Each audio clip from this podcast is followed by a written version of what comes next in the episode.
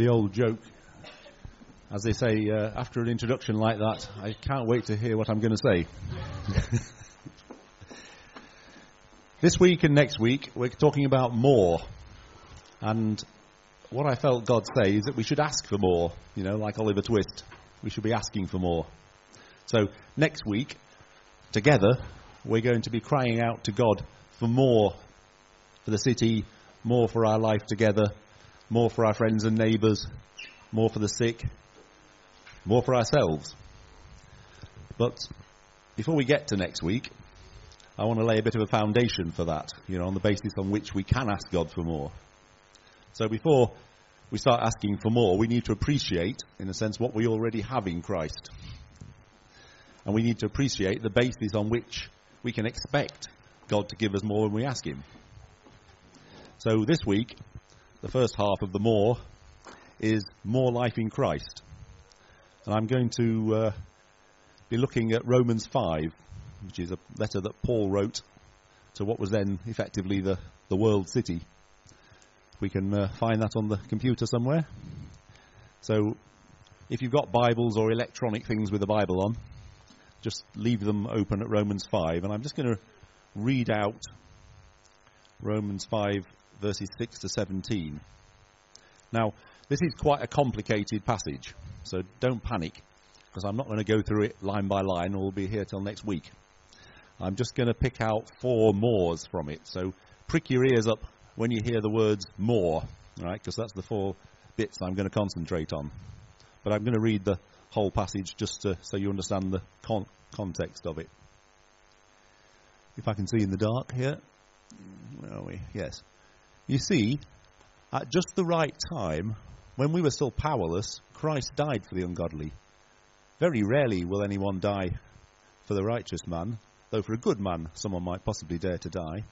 But God demonstrates his own love for us in this. While we were still sinners, Christ died for us. Since we have now been justified by his blood, how much more, note the more, shall we be saved from God's wrath through him? For if, when we were God's enemies, we were reconciled to him through the death of his Son, how much more, having been reconciled, shall we be saved through his life? Not only is this so, but we also rejoice in God through our Lord Jesus Christ, through whom we have now received reconciliation. Therefore, just as sin entered the world through one man, and death through sin, and in this way death came to all men, because all sinned, for before the law was given, sin was in the world, but sin is not taken into account when there is no law. Nevertheless, he says, death reigned from the time of Adam to the time of Moses, even over those who did not sin by breaking a command as did Adam, who was a pattern of the one to come. Don't worry about this bit. I'll clarify it hopefully later. But the gift is not like the trespass. For if the many died by the trespass of the one man, how much more did God's grace and the gift that came by the grace of the one man, Jesus Christ, overflow to the many? Again, the gift of God is not like the result of the one man's sin. The judgment followed one sin and brought condemnation, but the gift followed many trespasses and brought justification. For if by the trespasses of the one man death reigned through that one man, how much more will those who receive God's abundant provision of grace and of the gift of righteousness reign in life through the one man, Jesus Christ? So I'm just going to pick out four mores. So don't don't worry about the detail of that passage, but the four mores are based in what Paul is saying in the whole passage. Are we still working? Can I use the black one? Right. Love it when the Hello, is that on? Yeah, jolly good. I say the old uh, paradox: if you can't hear me, wave your hand. So the first of our four mores comes in verse nine. How much more shall shall we be saved from God's wrath through Him? Now, you know, we don't like to talk about God being angry, do we? really, it sounds sort of medieval Sounds like sort of fire and brimstone. Sounds like all the sort of stuff that we kind of thought the church had got past somehow. But actually, should we have a problem with the idea that God gets angry sometimes? You know, imagine a peaceful rural village. somewhere in the world, and this band of terrorists come into the village. They slaughter the men in front of their families. They rape and then enslave the women. They bash the brains of the children out against the nearest wall. Do we actually want a God who sees that and says, yeah, whatever? No, we don't, do we? Actually, we expect God of justice. And justice means, you know, retribution in that sense. We expect God to get cross when he sees injustice, when he sees terrible things happening. And, you know, it's because God actually loves mankind that he gets cross, he gets furious with the way that we treat each other. If God didn't care about humanity, about people, there'd be no reason for him to get cross. You know, it's because he sees and hates the way that we treat each other that we can talk, have to talk about the wrath of God. You know, you, we want God to be good, don't we? Anybody agree? Do we want God, whether you believe in him or not, even if it's a theoretical concept, you want a God to be good? Because we're in real trouble if he isn't. but you can't actually be a good person without anger and indignation at the bad. You know, if you're a really good person, you are by nature angry with the evil. And God's the same.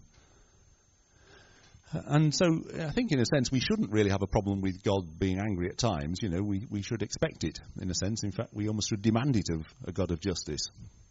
The only problem comes, of course, is that if we're not quite perfect, what if I didn't treat somebody that well? You know, what if, even if I was sitting in, in a judgment on myself, I would say, well, actually, that person didn't do well there. You know, even if I was judging my own behaviour, I would condemn myself. What if I'm part of that society that God is angry with because it's unjust, because it's not treating people right? And that's where we get to the first of the sort of blessings in Christ that we're talking about today, the first great things that are ours in Christ. How much more shall we be saved? So, you know, we've already heard this morning that there is forgiveness in Christ. You know, because Jesus took the punishment on himself that we should have got for the stuff that we've done wrong, we can be forgiven by God. But actually, we can get more than just forgiven. It actually says in the passage that effectively we're acquitted. You know, it's like we've been in a trial and the verdict comes back from God when we're in Christ, not guilty. God declares us in the right, says that, you know, actually, there's no case to answer. You know, you are declared after the trial to have not been guilty. So we're not just forgiven, but on a bit of a sort of probation, we're actually declared not guilty by God. And the great thing about being not guilty is means that there can't be any condemnation to come. Because the verdict was, we're okay. We're righteous. So that's the first of the mores. And then in verse 10, it says, How much more, sorry, how much more, having been reconciled, shall we be saved by his life? So, how much more shall we be, in a sense, not just forgiven, not just declared righteous, but actually brought back into the family of God in Christ?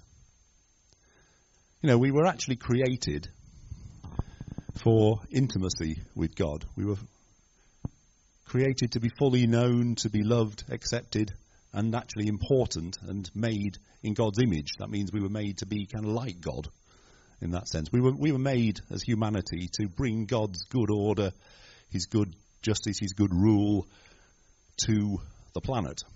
You know, we were, we were made to be in charge of the planet and to bring good to the planet through administering God's ways to the planet. But, you know, we blew it a bit, or our ancestor blew it. We lost that. Now we are estranged, to use a big word, from God. You know, we like, it's like falling out with your family and you never speak to them anymore. We, we just have nothing to do with God, do we, when we're born? We're born apart from God. We don't know our Father God. We're not in the family when we're born. But in Christ, it says here, we're reconciled. That means basically we're welcomed back into the family with open arms. We're back into that position with God our Father that we lost. So in Christ, we can not just know that we're not under any sort of condemnation for the bad stuff we've done, but a lot more than that, we can actually know that we become sons and daughters of God again. We become princes and princesses of God again. We've become part of that family, back into that relationship that we were intended for in the first place. And, you know, the interesting thing about that is that it makes us significant again, doesn't it? A lot of times people say, well, I don't know what I'm here for on the planet. You know, what's the point of life? What's the point of mankind? Well, I'll tell you what the point is. When we come back into God's family, when we come back into Christ, we join the restoration team. Right? We don't become Christians, we don't become in Christ just so that we sort of go to be with God in eternity, just so that we go to heaven. We come back to join the restoration team that's trying to fix the place, right? That's trying to undo all the mess that's trying to right the wrongs, that's trying to bring justice back, that's trying to bring harmony back, that's trying to bring love back to the planet. So, you know, we immediately become significant because we're part, because we're a son and a daughter of God, and we're involved in a big work. Something important, something that is actually what is going to bring good to this planet. So we're not here just to sit in a silo, keep quiet, keep our heads down, and go to heaven when we die. We're here to be part of the restoration team. Yeah? yeah? And the other thing that Andy has already alluded to, I think it was Andy this morning, or was it Ruth? Or probably both of you, was that actually when we are reconciled, when we come back into the family of God, we come back into security. You know, we come back into unconditional love from an undying lover, in a sense. You know, the, I think I said last week, didn't I, that part of the problem with looking for love outside God is that there's always the risk that somebody will pass us over when they find somebody younger and prettier or something like that, or nicer, or, you know, they'll fall out with us, or we'll get old, or, you know, human loves can only be ever a bit shaky, can't they? Because they rely on people like us to do the loving. and that's a problem. We can never be totally secure in the love of another human being. Even if they are incredibly faithful and loving, they might die. You know, they're not permanent in that sense, are they? And even if they go on loving us to the day that we die, their love can't come past death with us, can't follow us, can it, through death? But the great thing about being loved by Jesus about being loved by God is that you've got somebody whose love towards you never changes, and he'll never die. And even when we die, the Bible says his love follows us, follows us through death, overcomes death, and we continue that relationship past death. So that's that's real security, isn't it?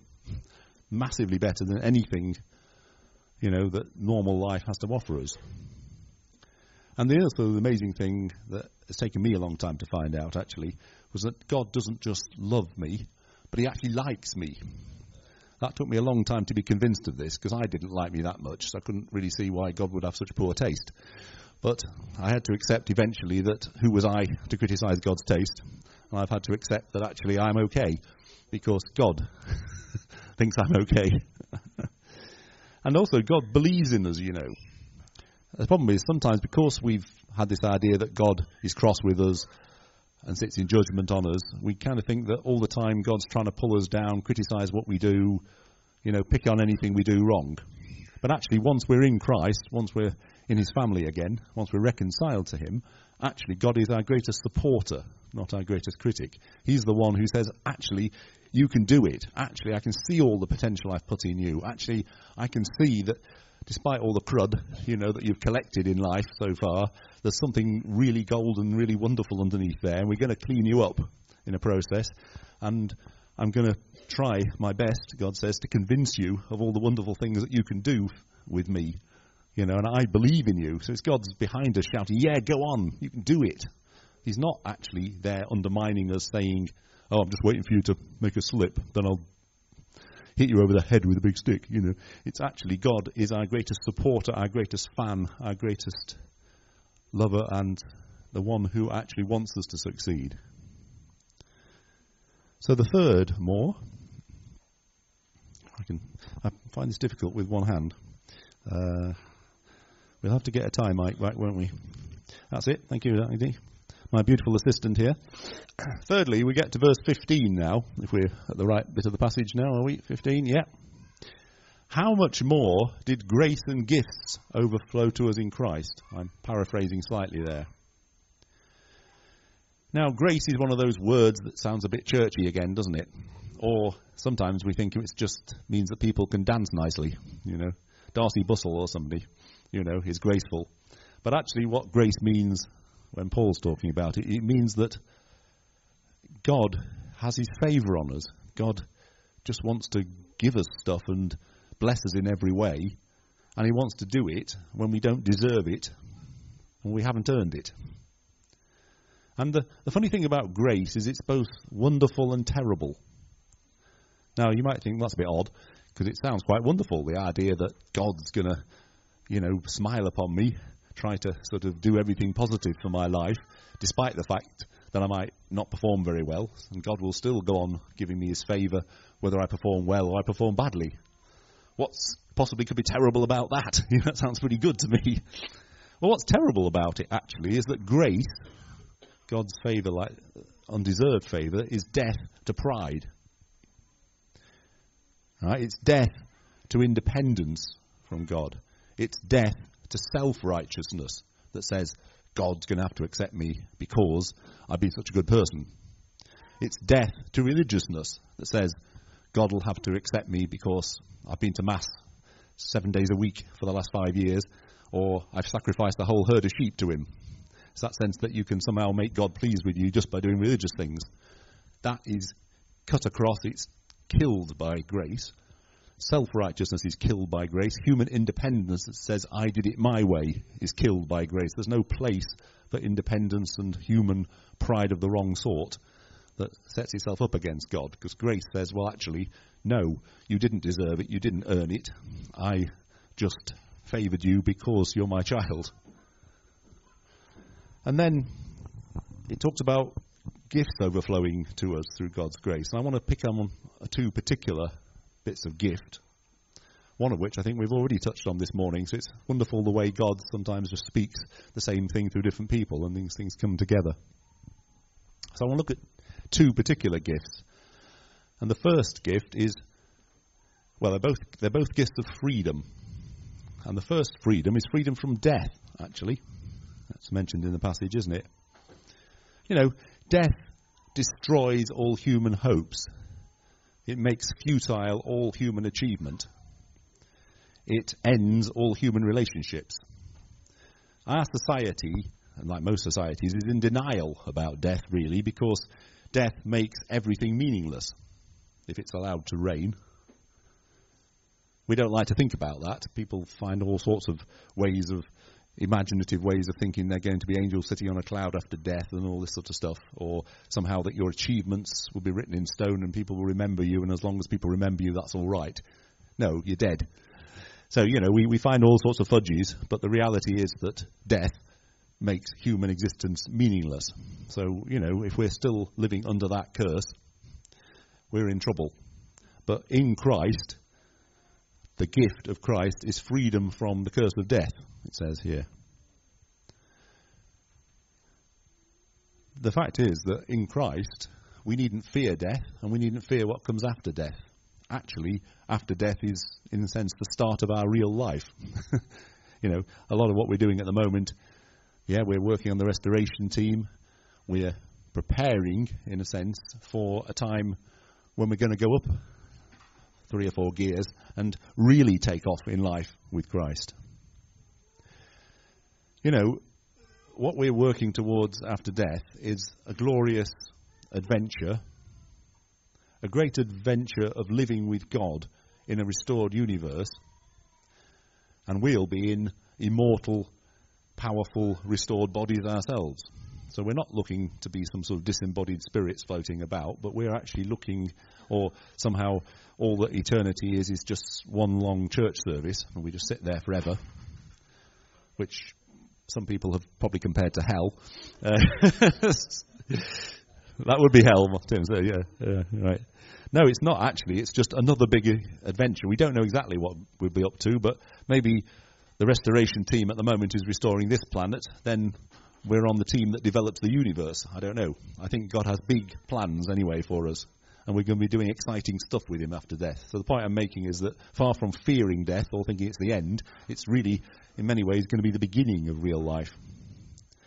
And the funny thing is, you know, we, we live at the moment under the tyranny of time, don't we? I'm just digressing a bit, but I kind of love thinking about the future. I love thinking about our future in Christ. I suppose the older you get and the more decrepit your body gets, the more you look forward to it. But, you know, time spoils things a bit, doesn't it? We're always under time pressure. But in eternity, time will cease, in a sense. We'll be out of the tyranny of time. At the moment, if you can imagine the best holiday you've ever had, the greatest time you've ever had on a holiday, there's always that little thing at the back of our head that says, oh, I've only got another five days left and then I've got to go home. Right? Holidays always end. The great thing about the fantastic time we're going to be having with God in eternity is that it won't end, right? There is no time anymore. There's no end to the holiday in that sense. So, you know, we'd be freed from that sense that, oh, well, all good things have to end. Time is always a pressure on us. So we're free from that. So that's, that's the first gift, is a freedom from that tyranny, that fear of death that sort of cripples us and makes everything meaningless. And the second one that God wants to free us from, the second gift in Christ, is actually freedom from sin. I'm just about managed now. I'm kind of learning gradually how to operate with one hand. So, talked about here as being set free from bondage, tyranny of sin in our lives. Now that sounds a bit, again, that sounds a bit churchy. What does sin mean? It just means that built-in tendency we have to do the wrong thing even when actually part of us would like to do something better. Part of us knows that there's a better way, but the fact is there's that bit in us that just goes and does it again, that just keeps on doing the wrong stuff. And, you know, it can be a bit of a treadmill, can't it? You know, we, we try to make New Year's resolutions, sometimes to be nicer people, not just slimmer or soberer ones, but nicer sometimes. you know, the best resolutions we can make we just go on breaking. You know, we can see sometimes what we should be doing, how we should be behaving, but something in us just seems to drive us to do the wrong thing all the time. It's like when you bring up kids. You know, if you want to believe, understand and believe in sin, just have children. Because we never have to teach our kids to do stuff wrong, do we? We spend a lot of our time trying to teach them to do the right thing, and we spend none of our time trying to teach them to do the bad stuff yet they instinctively do do bad things. That's interesting, isn't it? That's, that's the power. You know, despite every parent, no parent that I've ever met, well, Fabian possibly or somebody like that, teaches their kids deliberately to do bad things. It's not unusual. Most parents do try to teach their children to do the right thing, but children have this inbuilt drive, unfortunately, without any teaching at all, to do the wrong thing sometimes. And that's what we're talking about here. It's that tyranny, isn't it, of, of sin in our lives. And the great thing in Christ is that we can not just be forgiven for the stuff we do wrong, but we actually have the possibility to be better. We actually have in Christ the choice to not sin, the power in his of his life in our lives when we are in him to actually choose the right instead of always ending up doing the wrong that we didn't want to do. You know, we have the power in Christ to break bad habits and addictions. We have the power in Christ to change our personalities. It doesn't happen overnight, it doesn't happen instantly when you give your life to Christ. But once you become in Christ, once you say to Him, I want you, I want you to have my life, you start a road, you start a process where you can actually, you know, become more like Him in personality. You know, we're free to live as the holy saints that we are, not the sinners that we were. Now that sounds a bit crazy, but unbelievably, when we become Christians, when we move into Christ, in that sense, when we say to Jesus, Look, I just want you to have my life, then actually he says, now you're a saint. You're not just a sinner who I'm letting off for the time being, you're a saint who I love.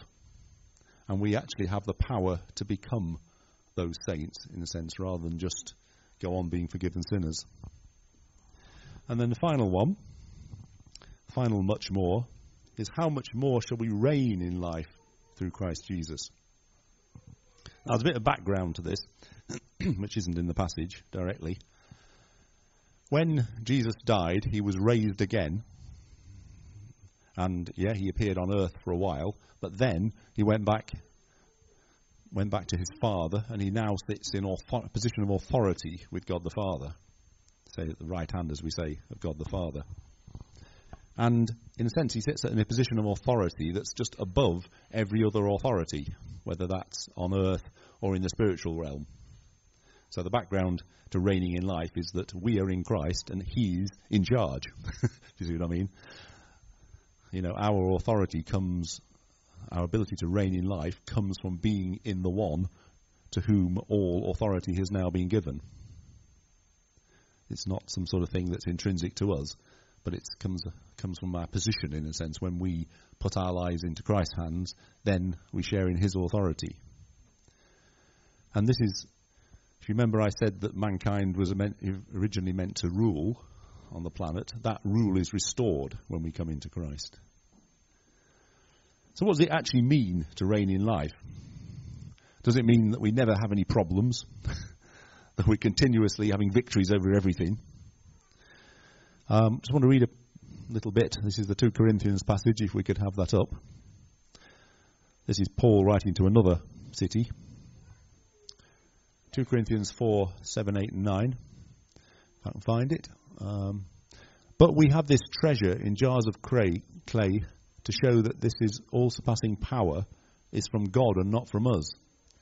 We are hard pressed on every side, but not crushed, perplexed, but not in despair persecuted but not abandoned, struck down but not destroyed. And this is St. Paul talking, you know, so if anybody should have known continuous victory, it should be him, shouldn't it? you know, he was good at this stuff. So it doesn't mean personal immunity from normal human problems in life, does it? In a sense, it means it's a bit more like being a rock at the seaside, you know, a sea cliff rock, where the great waves break over it. The storms break, the waves pound this rock, but the rock just stays there, immovable, and the waves break off it. So, in a sense, what what we're promised is not that we won't have problems, but that the problems will not wash us away. You know, that we will be like a rock when we're in Christ, who can, who can weather all the big storm breakers crashing over us. I think last week I read a bit of a passage uh, in fact, actually, it's a few chapters further on in the same letter to the Romans, which says that nothing can separate us from the love of Christ. It doesn't say we won't have any problems when we're in Christ. It says that famine, sword, disasters of all sorts won't be able to separate us from God's love because we're in Christ. So the disasters still happen, but God's love is there to keep us sustained, for us to be that rock still. So you might say, well, okay, we'd have, with no personal immunity, we, we have the ability to stand, in a sense, to be more than conquerors in different situa- difficult situations, but is that all it means? Well, no, actually, I believe reigning in life in Christ does mean something else as well. It means that we have the power in Christ to command things on earth to be as they are in heaven.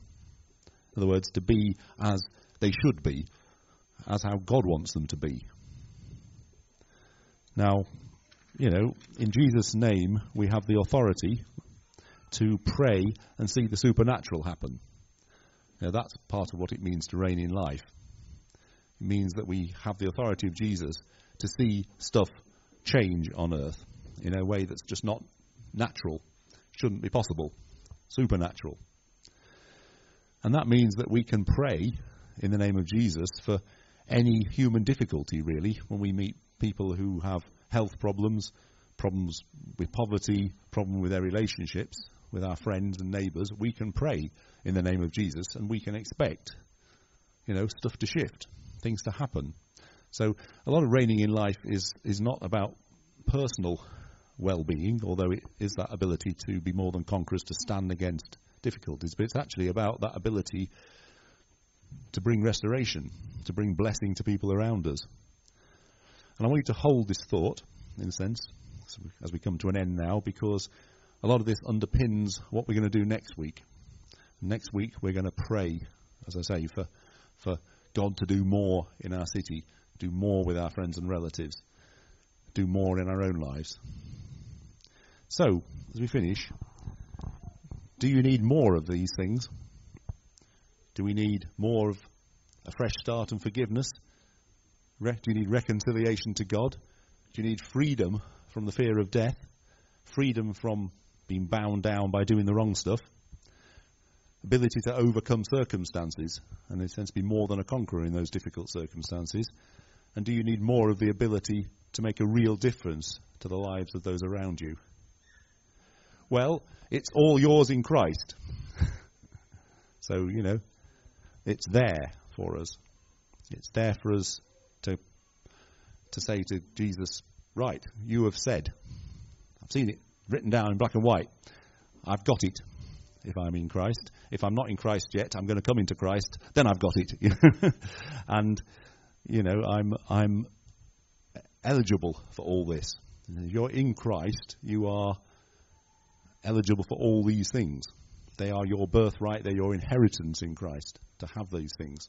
They belong to you if you're in Christ. And if you've not got them, okay, start knocking on the door and saying, Gimme, gimme, gimme. Ask for more. And I say that's what we'll be doing more of next week. What I'd actually like to do for a couple of minutes, if that's okay, Andy, is if Steph could just come and play something quietly. I want us all to have the chance, just for a minute or two, to respond to those points. I want us all to just sit. I say, if you don't know Jesus yet, that can easily be fixed. Just say to him, actually, I want to give you my life. I want to be in Christ. I want to be in you. I want you to be ruling my life. I want you to be the one who I have life in. I'm going to look for life in you. I'm going to come back into the family of God through Christ. If you do know Jesus already, then but you haven't got all these things or you haven't got as much of all these things as you want, then just quietly ask. So let's let's just spend a couple of minutes just asking for more, asking for more of all these areas that that we we can all share in Christ.